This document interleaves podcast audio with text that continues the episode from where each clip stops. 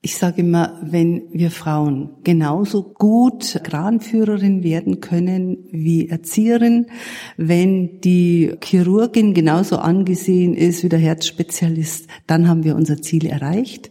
Wenn die Familie kein Problem mehr ist, sondern zum Glück der Gesellschaft wird, wenn nicht die Frauen, sondern die Frauen und die Männer zusammen diese Familie, ob Kinder oder alte Eltern, miteinander als ihre Aufgabe sehen, dann brauche ich meine Aktivitäten nicht mehr so weit zu spreizen. Das heißt, dann könnten Sie sich theoretisch zur Ruhe setzen, Hand aufs Herz. Wie weit sind wir von Ihrem aktivistischen Ruhestand entfernt? Ich glaube, da ist noch einiges zu tun. Das war Elfriede Schießleder vom Katholischen Deutschen Frauenbund.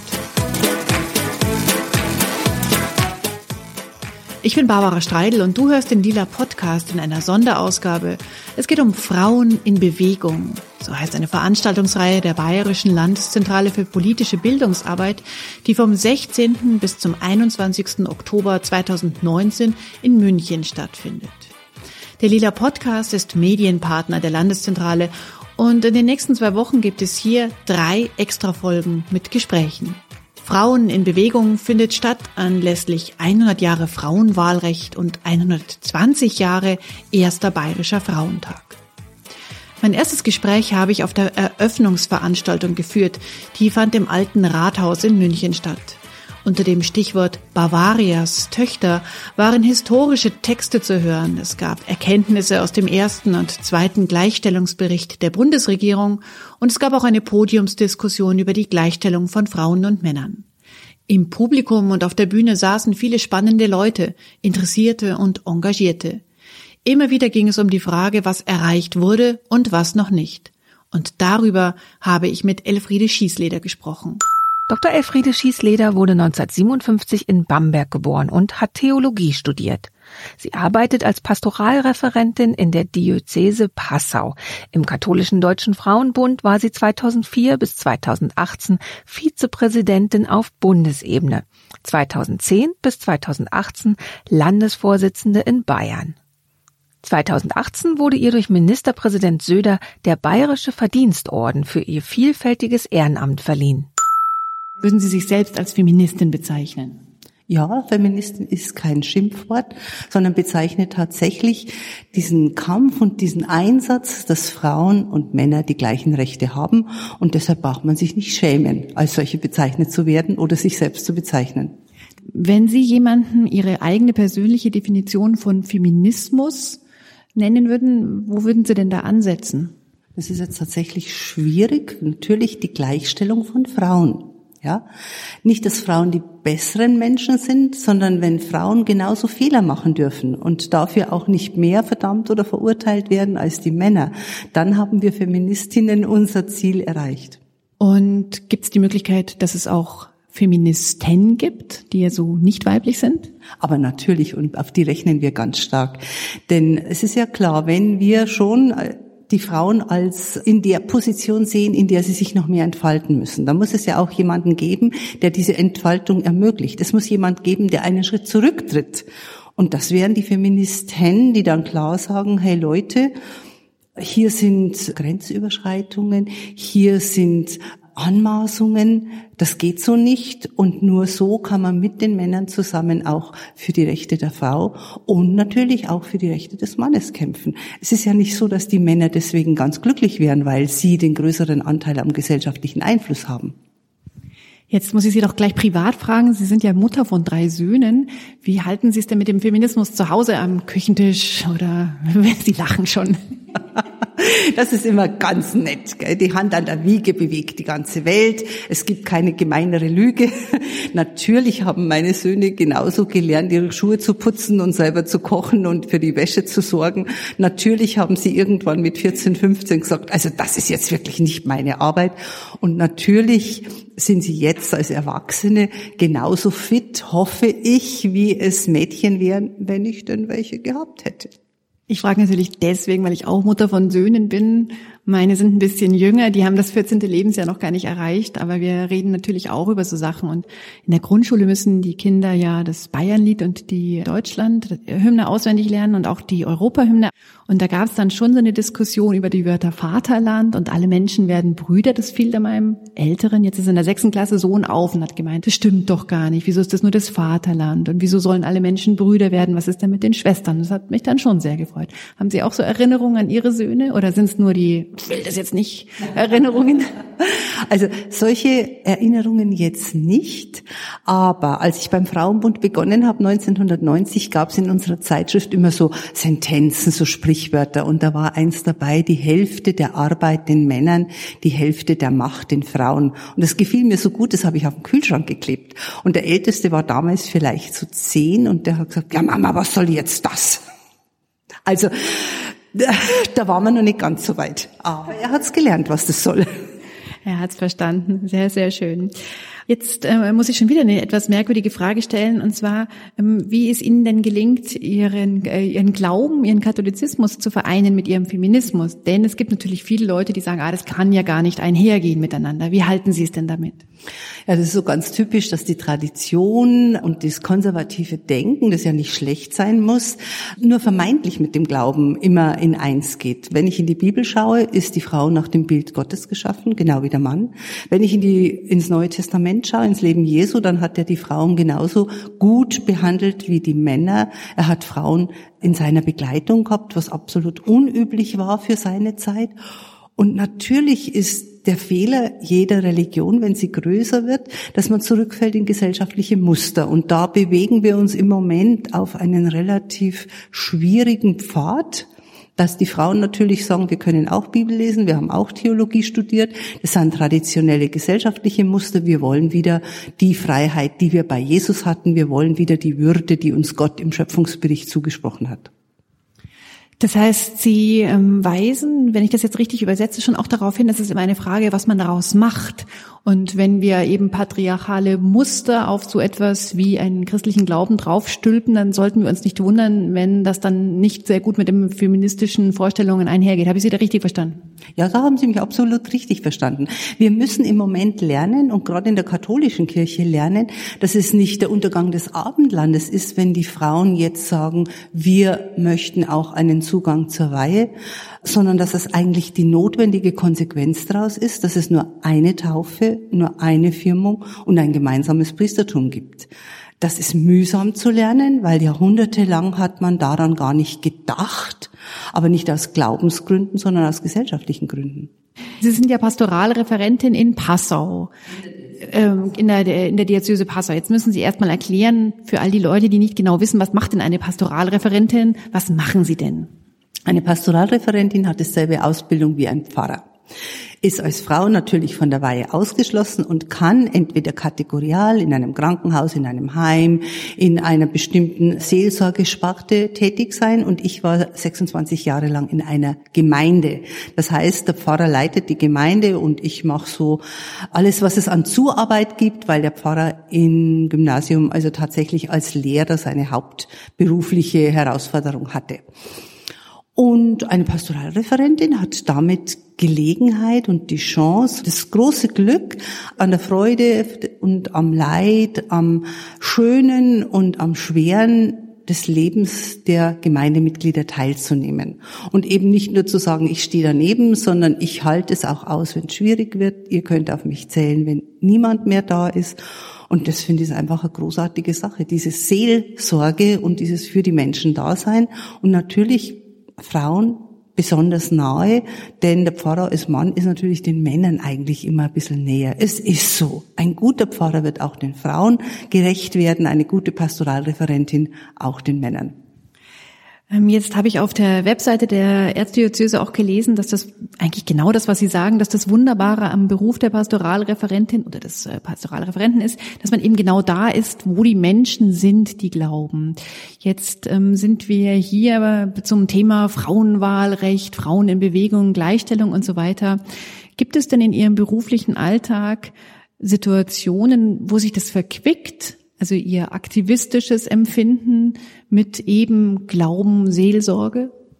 Aber natürlich immer dann, wenn Frauen gemaßregelt werden, von wem auch immer, das müssen nicht nur die Kirchenmänner sein, das können auch andere sein, das gehört sich nicht, das ist jetzt nicht dran und immer diese, diese, diese Jammerei, ja, Beispiel Gemeinderat. Stellen ja gerade wieder die Listen auf, welche Partei fragt wen an und hier auch nochmal zu sagen, hey Leute, die Welt besteht nicht nur aus Männern.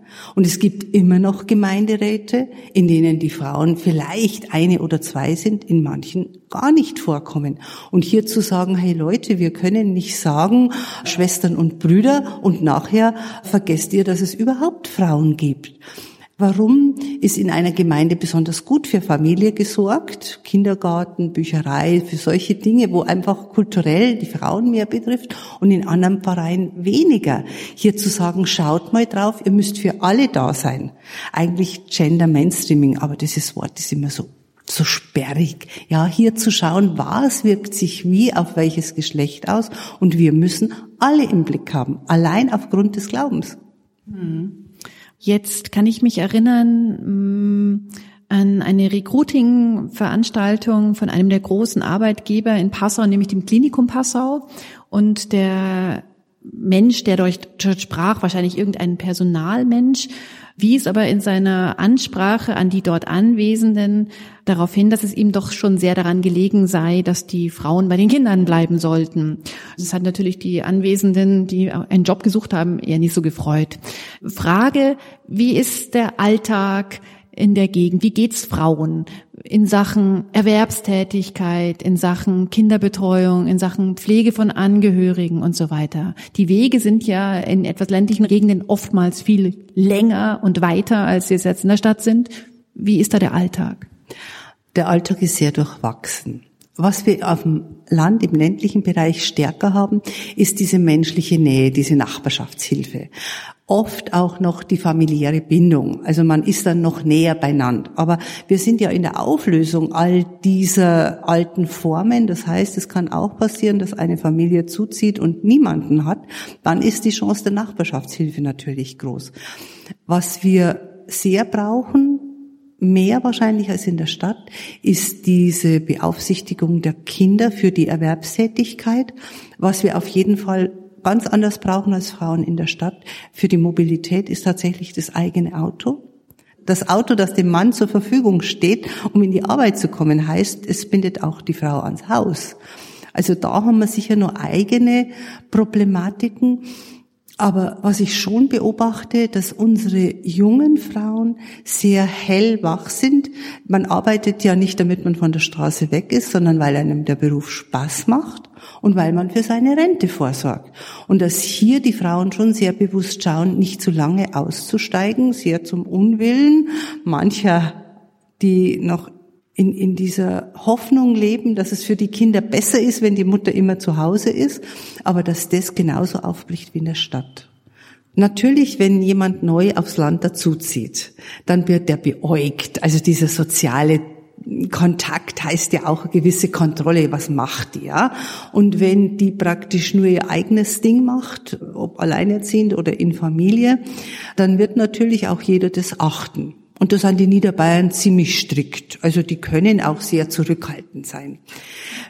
Erlebnis ist fast immer, wenn Kinder da sind, wenn man mit dem Kinderwagen durch die Straße schiebt, dann wird das Eis gebrochen. Und in der Regel sind dann alle sehr herzlich, aber zunächst, das stimmt, glaube ich schon, zunächst einmal ist man ein bisschen abwartend. Das Beäugen muss man also ein bisschen ertragen, wenn man da hinkommt. Jetzt hatten Sie gerade schon von älteren Frauen gesprochen. Ich hatte ähm, vor einiger Zeit über Altersarmut in einem Interview die Information gehört, dass viele ältere Frauen aufgrund von sehr kleiner Rente und der Sorge vor Altersarmut gerne in ländliche Regionen ziehen, einfach weil es dort preiswerter ist das Leben, als es jetzt zum Beispiel in München ist. Was beobachten Sie denn da in dieser Situation? Das ist sicher ein Problem. Ich weiß jetzt nicht, ob die rausziehen, weil es dort preiswerter ist. Wenn, dann zahlen die auch einen sehr hohen Preis dafür, nämlich die soziale Entwurzelung. Man muss ja erst wieder neue Wurzeln finden und je älter man ist, umso schwerer ist es. Aber tatsächlich ist Altersarmut von Frauen sehr verschämt.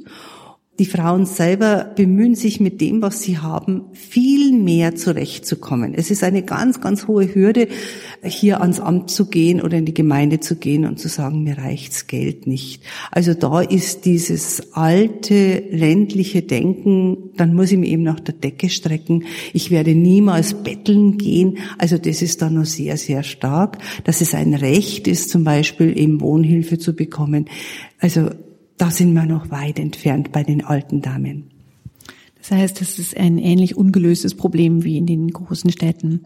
Ich habe ein bisschen recherchiert und habe mal herausgefunden, es war in der Passauer neuesten Presse, glaube ich, gestanden, dass es nur eine einzige Praxis gibt in Hautzenberg, das ist so 20 Kilometer von Passau entfernt, würde ich mal so meinen, wo ein Arzt, der eigentlich schon im Ruhestand ist, Schwangerschaftsabbrüche vornimmt.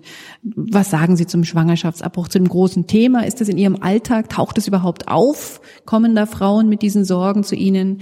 Ich frage auch deswegen, weil auf der Webseite des Frauenbundes ja natürlich auch steht, wir wollen, dass da Beratungseinrichtungen etabliert werden, ähm, dass wir darüber sprechen können. Deswegen will ich auch mit Ihnen darüber sprechen. Ja.